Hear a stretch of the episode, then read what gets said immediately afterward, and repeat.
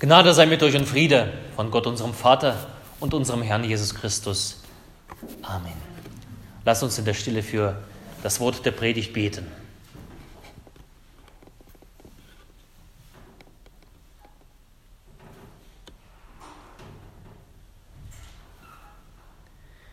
Herr, dein Wort ist meines Fußes Leuchte und ein Licht auf meine Wege. Amen. Liebe Gemeinde, liebe Brüder und Schwestern, die letzten Wochen der Krankheit, da hatte ich Zeit gehabt, mich mit dem Körper zu beschäftigen, nicht nur mit meinem Körper, sondern mit, mit menschlichem Körper insgesamt. Und äh, denn wenn es einem weh tut, dann bist du dir am nächsten. Und das heißt, du fängst an zu schauen, wie, wie wird das besser, wie äh, wird die Lage besser, wie, äh, ja, wie wird, wird mein Körper besser. Und in dieser Zeit habe ich nämlich erfahren, so unterschiedliche Sachen, die, ähm, die so gerade aktuell sind, so in der Sportforschung oder Körperforschung, die zu finden sind. Und zum Beispiel, dass 80 Prozent aller Rückenbeschwerden, oder das geht bis in die 90er Prozente, dass keiner so richtig weiß, woher sie kommen. Ja, man hat, äh, die, die meisten haben Rückenschmerzen, aber nicht mal die Ärzte wissen, woher das kommt. Oder dass zum Beispiel unser Körper ein Potenzial hat, den wir nur zu einem geringeren Prozentzahl ausnutzen. Das war mir gut, vielleicht nicht neu, aber nochmal neu entdeckt. Also unser Körper, unsere Sehnen, Knochen, Gelenke, unsere Wirbelsäule, unsere Muskeln, sie können viel, viel mehr, was wir heutzutage mit ihnen anstellen. Der westliche Mensch, also die, dazu zähle, zähle ich uns, ähm, durch die Zivilisation bedingt, er verkrüppelt. Er wird unbeweglich, er steif und unflexibel, schwach und fast ärmlich. Wenn man tatsächlich das Potenzial anschaut, was du eigentlich normalerweise kannst, was Gott dir hineingegeben hat, in deinen Körper zu tun und was du eigentlich alltäglich tust, dann ist es ärmlich wo uns eigentlich die Beine gegeben worden sind zum Laufen, zum Gehen, zum Hüpfen, zum Springen. Da verbringen sie nämlich in Deutschland und äh, ich denke auch in, in Europa zu dem größten, äh, zu, in größter Zeit unter einem Tisch beim Sitzen. Oder wenn, wenn nicht unter dem Tisch beim Sitzen, dann sitzt du, sitzt du zu Hause oder du legst die Beine hoch und ruhst dich aus. Also vollkommen am, am Ziel vorbei, wozu uns die Beine gegeben worden sind. Oder wenn man die Hände und Arme anschaut, wozu sie gegeben worden sind, zu greifen, zu entdecken, zu tragen. Und nun finde heute den Fehler. Das sieht man, wenn man äh, an der Schule vorbeifährt und, und äh, schaut die Haltestelle und da schaut mal die, die jungen Leute an. Wie ist die Haltung der jungen Leute heutzutage? Die ist reduziert auf zwei Daumen. Und sie stehen da und benutzen normalerweise sind unsere Arme und Hände für mehr, aber sie benutzen die zwei Daumen. Der Daumen, der, manchmal ist es der eine Daumen, der, der die Fernbedienung benutzt, manchmal sind zwei Daumen äh, einer Controller, eine Konsole. Die Arme und Hände sind zu mehr geschaffen. Oder die Wirbelsäule des modernen Menschen, äh, sie ist für mehr gedacht, sie kann viel mehr, aber weil sie unterfordert ist oder weil sie diese, die, diese besonderen, immer die gleichen Bewegungen ausführt, ist, äh, da, da ächzt sie. Steif, sie tut weh. Und wenn du dann mal die Bewegung machst, die, die normalerweise du zu tun in der Lage wärst zu tun, aber äh, vielleicht nicht gewohnt, dann streikt dir der Rücken, dann fällt deine Hüfte aus und sonst was. Also unser Körper, das, wozu wir geschaffen worden sind, ist nicht das. Also wir, wir reizen das Potenzial nicht aus. Versuch mal mit ausgestreckten Armen auf eine Sprossenwand zu hängen, eine Minute lang. Thomas nickt, ich will es sehen. Ja? Äh, wer kann das äh, von uns noch? Müsste eigentlich normalerweise möglich sein. Oder ähm, Gestern durfte ich meinen, äh, meinen Sohn beobachten, als sie äh, beim, äh, mit den ganzen Blättern, äh, mit dem Laub gespielt haben. Die Haltung, Hocke, ja, sie hocken. Und sie hocken so, so die ganze Zeit, versuchen mal eine Hocke zu machen. Wie lange hältst du es aus? Eine Minute? Zehn? Eine halbe Stunde? Also ich weiß nicht, äh, also ich denke, die wenigsten werden so, so lange schaffen. Die normalerweise, die, die ganz normale Sitzhaltung eines Menschen, das machen uns die Kinder vor, das sind wir nicht mehr in der Lage. Also unser Körper hat das Vermögen zu einer Vielfalt an Bewegungen, aber ist im Laufe des Lebens büßt er diese, dieses Vermögen ein, weil er sie nicht nutzt. Und es gibt dann so einen Satz, use it or lose it. Also nutze es oder büße es ein. Also wenn du deinen Körper nicht nutzt, dann wirst du es einbüßen mit der Zeit. Es ist ein Prinzip des Verfalls, der, des, äh, der Nichtnutzung. Und das gilt sowohl für unsere Muskeln, für, unseren, äh, für unsere Knochen und ebenso für unsere grauen Zellen. Ja? Wenn du deinen Kopf nicht nutzt, dann verfällt das irgendwann. Use it or lose it. Und das gilt bis ins hohe Alter. Und ähm, in dieser Zeit, wo ich das betrachten durfte und, und äh, da ist eine Strömung mir aufgefallen. Sie hat meine Aufmerksamkeit auf sich gezogen, weil ich dachte, ey, du willst hier raus aus diesem ganzen äh, Schmerzdings und, und du willst raus aus dieser Unbeweglichkeit und dieser Strömung, die nennt sich äh, Movement und Mobility, das, was man normalerweise sein soll. Also Movement, Bewegung und Mobility, Mobil, Mobilität. Und diese Bewegung, sie ist gerichtet an Menschen von klein bis alt. Ähm, und sie fördert die Bewegung. Sie schaut sich das Problem an und fördert die Bewegung. Da werden die Gelenke und Muskeln des gesamten Körpers angeschaut und geguckt, okay, wie kann man sie mobilisieren, wie kann man sie bewegen, dass sie tatsächlich ihr Potenzial entfalten. Da werden Haltungsprobleme, äh, die Alltagsschwierigkeiten angeschaut, da wird äh, versucht entgegenzuwirken. Und das Ziel dabei ist, den Körper so zu aktivieren, den Körper so zu trainieren, dass du tatsächlich in der Lage bist, oder zumindest ganz, ganz nahe in der Lage bist, genau dich so zu bewegen, wozu du geschaffen worden bist. Wie dein Potenzial dir das zulässt. Aber der Weg bis dahin, bis du es kannst, ist kein Spaziergang, das sage ich dir. Es ist nicht ein Sitzen oder sich hinlegen oder äh, das hier. Es ist ein Weg, die Grenzen auszuloten, also die Grenzen des, der, der möglichen Bewegung. Und äh, wenn, weil man es nicht mehr gewohnt ist, dann tut es eben weh. Wenn du nicht gewohnt bist, in der Hocke zu sitzen, dann bekommst du irgendwann Krämpfe. Wenn du nicht gewohnt bist, zu, zu hängen, dann, dann, dann, dann fällst du einfach runter und, und die, die Hände schließen sich auf und, und äh, die brennen dann irgendwann mal die Arme. Wenn du nicht gewohnt bist, deine Muskeln zu benutzen, verkürzen sie sich und äh, es zieht überall, es schmerzt überall. Und die Bewegung, die sagt, da wollen wir hin.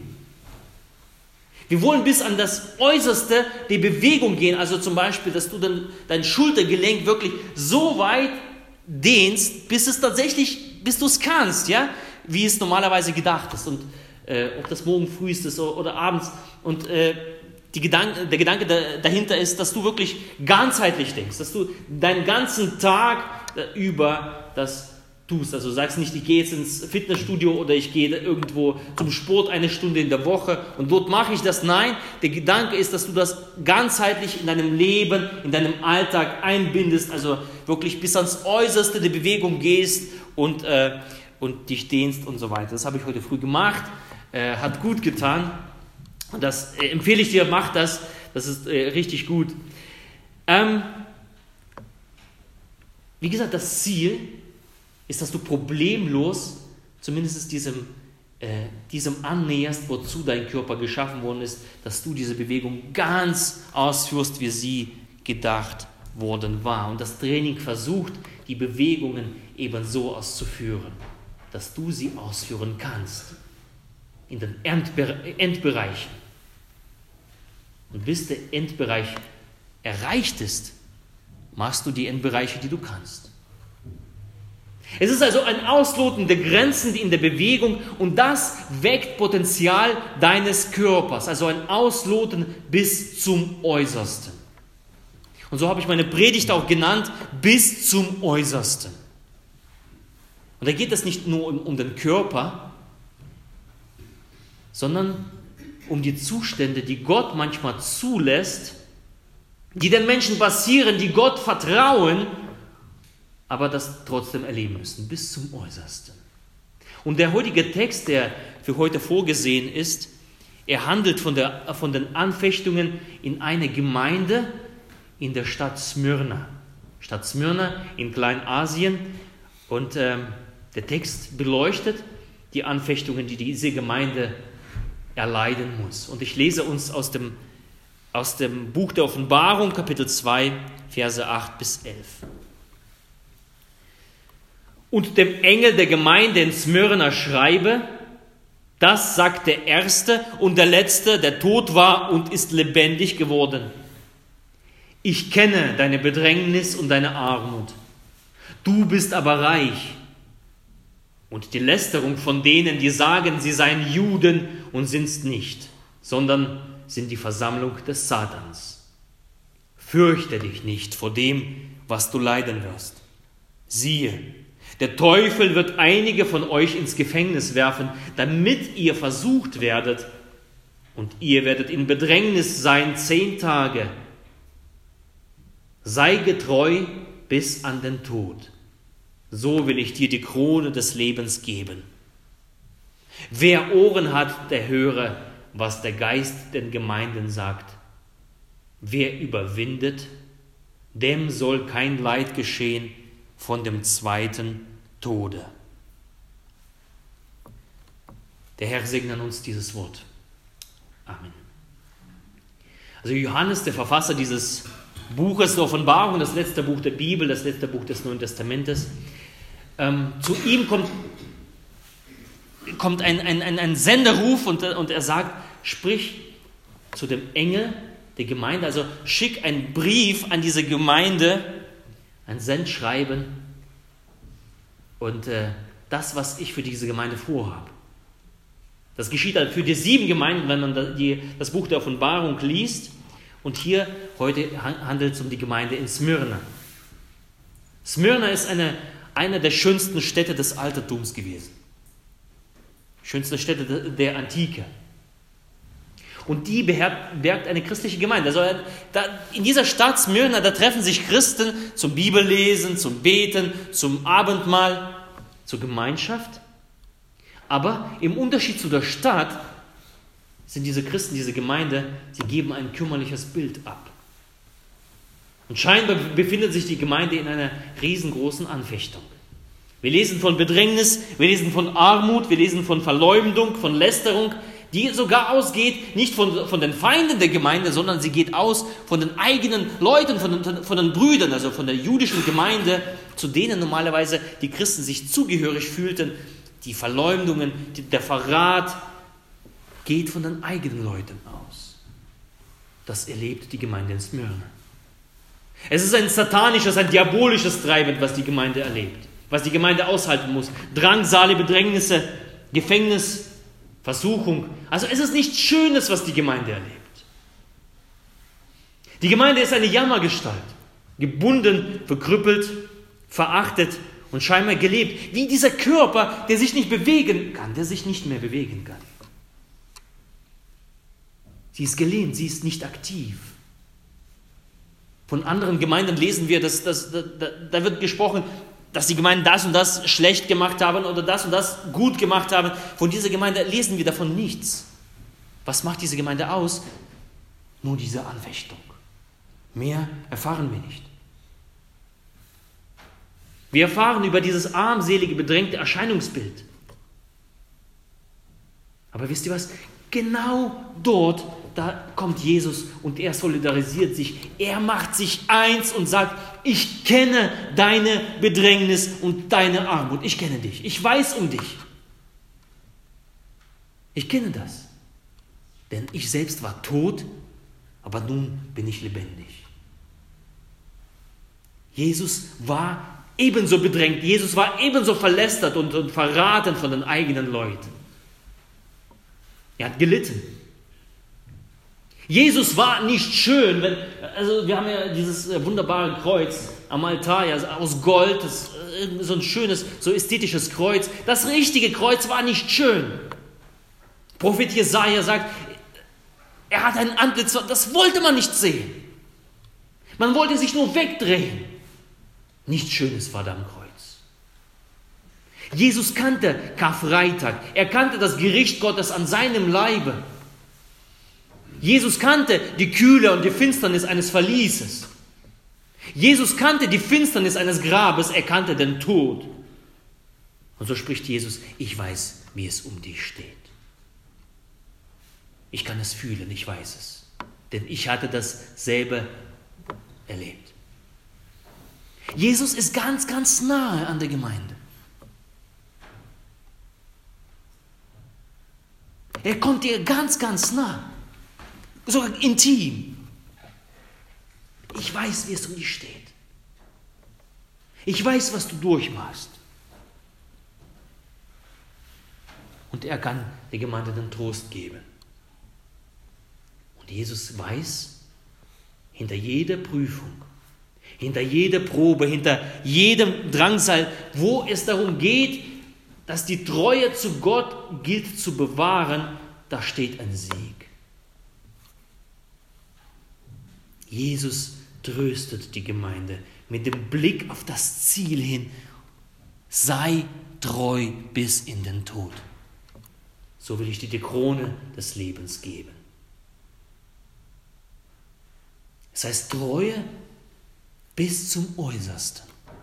Die Treue wird bis zum Äußersten gezehrt.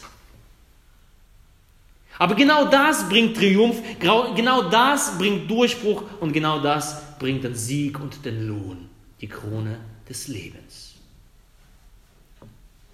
Wenn ihr hier aus der Kirche rausgeht, äh, danach nach dem Gottesdienst, ich hoffe äh, nach dem Abendmahl und nach dem Segen, ähm, da werdet ihr das, das Denkmal sehen und da ist ein Spruch. Kennt ihr jemand? Ja, Frau Heller weiß es. Weiß jemand noch diesen Spruch? Nein. Eure Augen sind schon beim, beim Mittagessen, bei, bei den Klößen. Äh, die Treue ist das Mark der Ehre. Also die Treue ist das Mark der Ehre. Zu häufig hat man solche Sprüche missbraucht, aber ich glaube, das ist ein wunderbarer Spruch. Die Treue ist das Mark der Ehre. Denn darum geht es. Wenn die Treue geprüft ist und sie besteht, wird Gott dich ehren mit der Krone des Lebens. Also die Treue ist das Mark der Ehre. In der Treue beginnt die Herrlichkeit. Und die Treue im christlichen Sinne bedeutet, wenn du geprüft bist, wenn dein Glaube geprüft ist, dann fall nicht von diesem Glauben ab. Treue im christlichen Sinne bedeutet, wenn du geprüft bist, wenn deine Treue geprüft wird, dann falle nicht ab, dass du den, das Zeugnis deines Glaubens abgibst, dass du ein Zeuge bleibst. Nicht, nicht nur glaubst, sondern ein Zeuge davon. Dass du nicht aufhörst davon zu reden, dass du nicht schweigst, wenn es um deinen Glauben geht. Wenn es um christliche äh, äh, Treue geht, bedeutet das, falle nicht ab von der Liebe. Ich habe ja gesagt, der Schmerz, die Anfechtung, sie lässt ganz, ganz schnell dich selbst anblicken. Wo bleibt aber die Liebe? Die Liebe nimmt den anderen mit in Betracht. Also wenn deine Treue geprüft wird, falle nicht ab von der Liebe. Treue heißt, vertraue in Gottes Liebe Vertraue in seine Obhut, ob es dir gut geht oder ob es dir schlecht geht.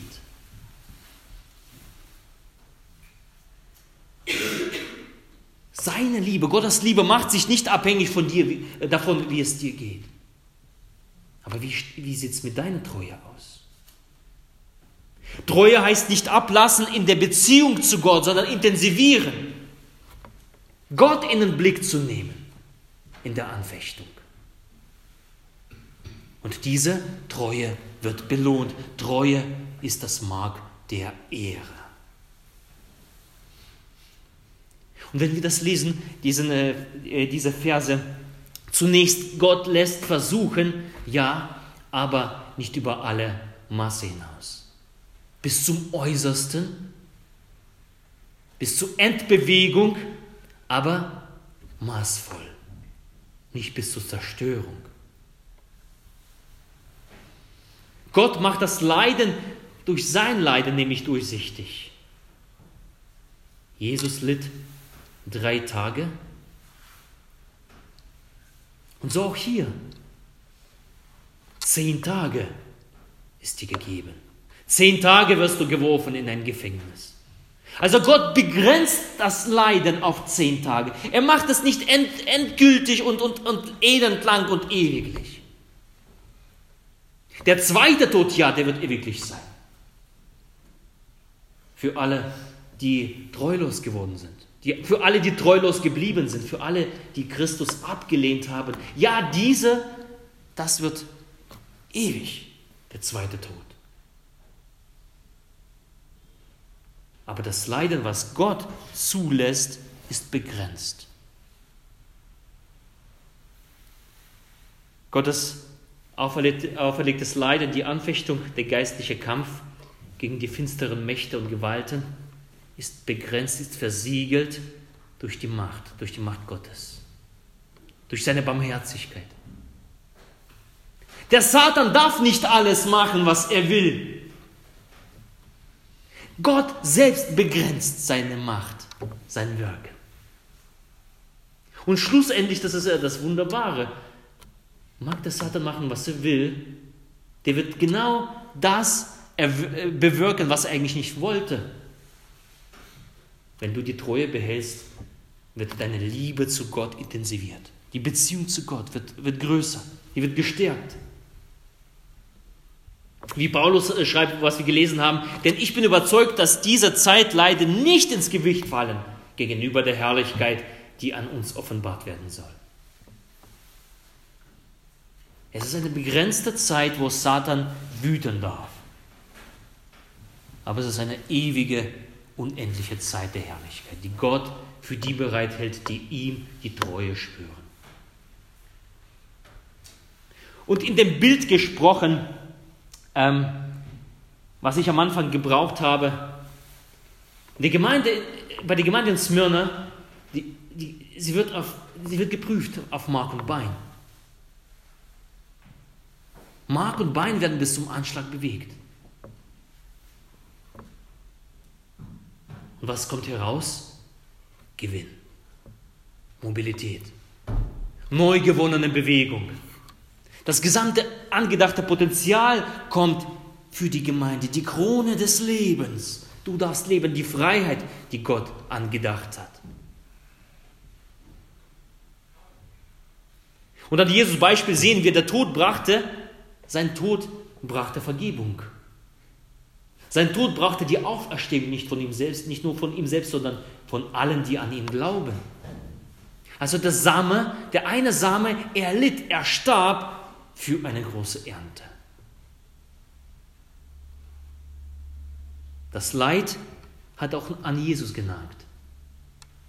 Und das Gefährliche an dem Leid ist, das Gefährliche ist an der Anfechtung, das besteht darin, dass wir dass wir in Gefahr geraten, selig uns zu verkrümmen und selig zu verkümmern.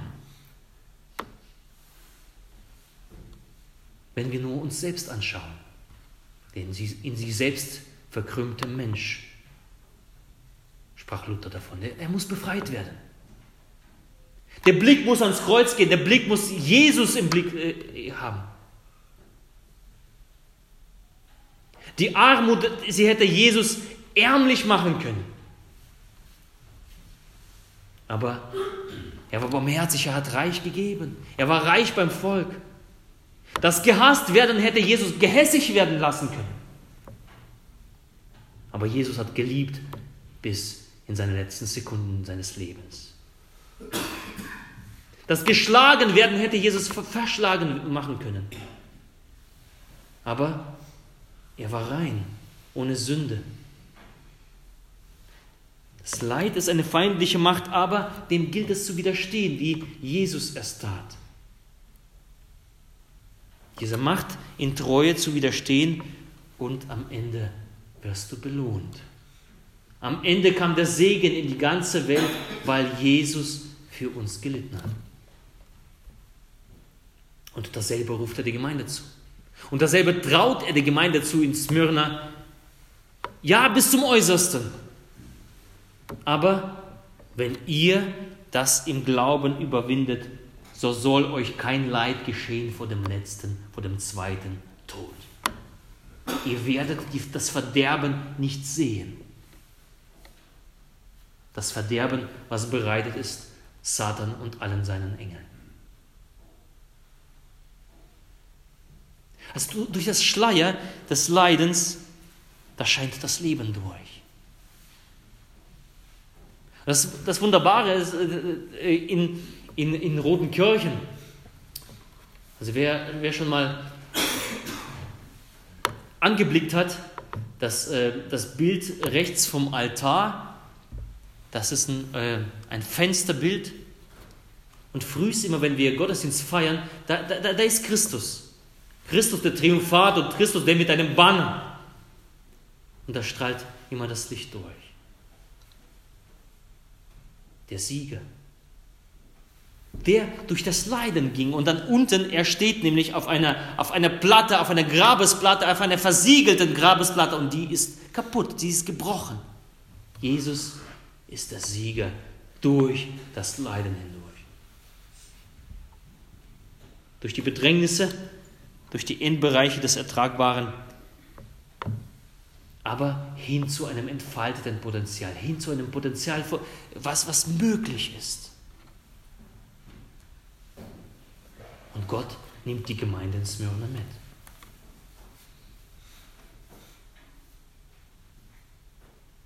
Die letzten Wochen und Monate waren auch für uns als Familie, die waren sehr schwer. Nicht nur die, Krank äh, die Krankheit an, an, sich, nicht nur, dass, dass äh, die Kinder krank waren, meine Frau war krank, äh, ich immer noch, ähm, aber vor allem in der Intensität und, und, und die Anfechtung, die innere Anfechtung. Und eine, in einer sehr intensiven Zeit, wo eigentlich viel passiert. Und dann die Sinnlosigkeit des Leidens, die Sinnlosigkeit des Schmerzens, das, das hing immer wieder, immer wieder und hängt immer wieder noch über uns. Und so gab es nicht nur Zeit, sich durch, durch die Blogs äh, zu scrollen und über die Muskeln und Sehnen und Knochen äh, da, da ähm, herauszufinden, sondern es ist auch eine Zeit, die Treue einzuüben, die Treue zu Gott. Und das ist echt schwer.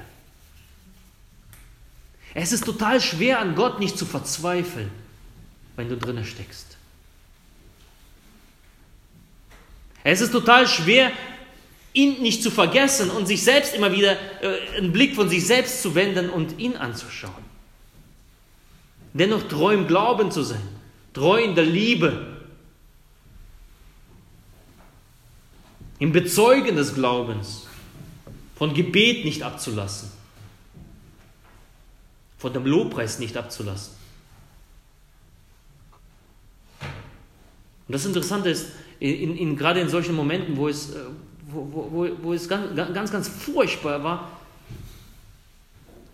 das, das ist das Einzige, was hilft, Gott zu loben. Ihn zu erheben, seinen Namen hoch zu machen. Gott, ich preise dich dafür. Ich preise, dass du mein Gott bist. Da ist kein Gefühl, nichts, aber du wendest dich Gott zu.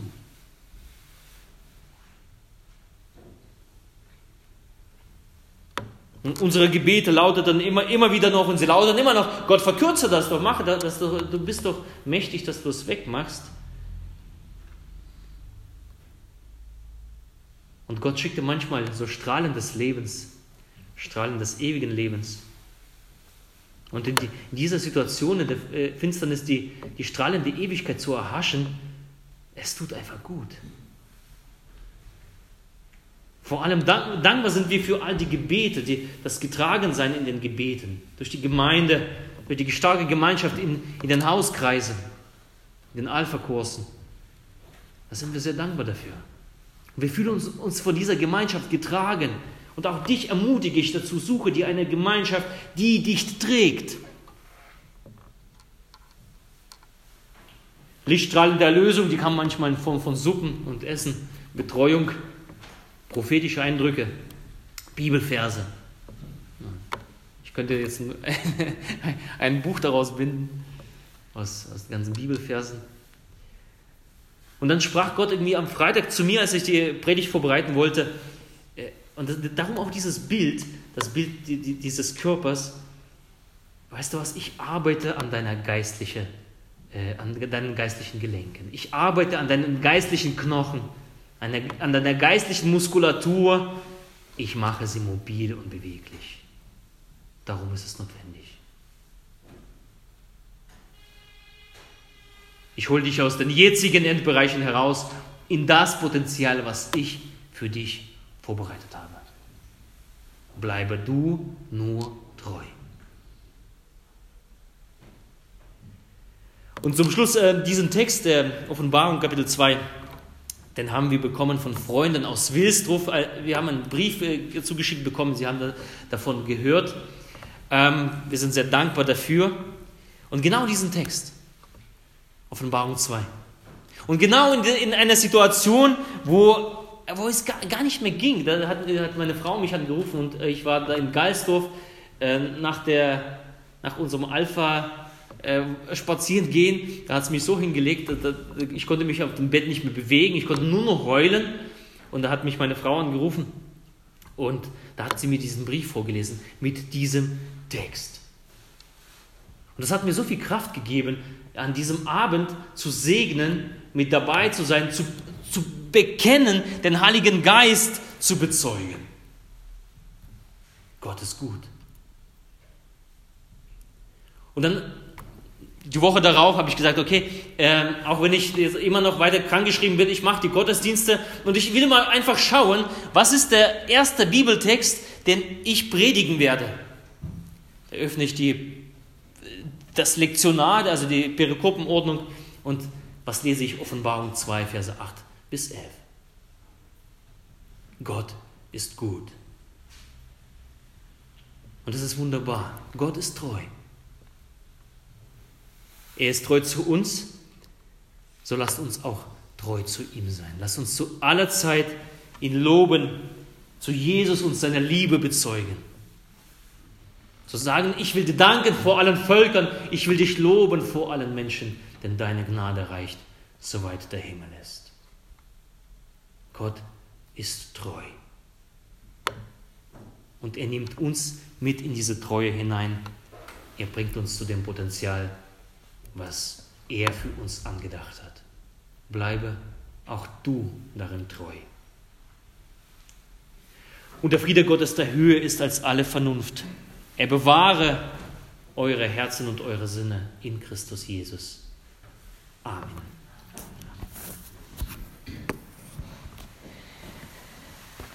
Lasst uns als Predigtlied singen, ein fester Burg ist unser Gott, die Nummer 362. Wir haben gerade eine Challenge laufen. Ich hoffe, die Hauskreisler machen da noch mit. Ähm, und ich lade die Gemeinde mit dabei mitzumachen. Wir haben gesagt, gerade in dieser Zeit der Anfechtung, da wollen wir Gottes Name erheben, wollen wir ihn loben und preisen und, äh, und tatsächlich das über unsere Gemeinde erheben. Und was eignet sich besser dazu als das Lied Ein fester Burg ist unser Gott. Lass uns wirklich das Lied über die Gemeinde erheben, dass Gott uns hineinnimmt in, in seine Burg, in, in seinen Schutz das wollen wir auch heute tun, auch jetzt. Ein fester Burg ist unser Gott. Lasst uns singen.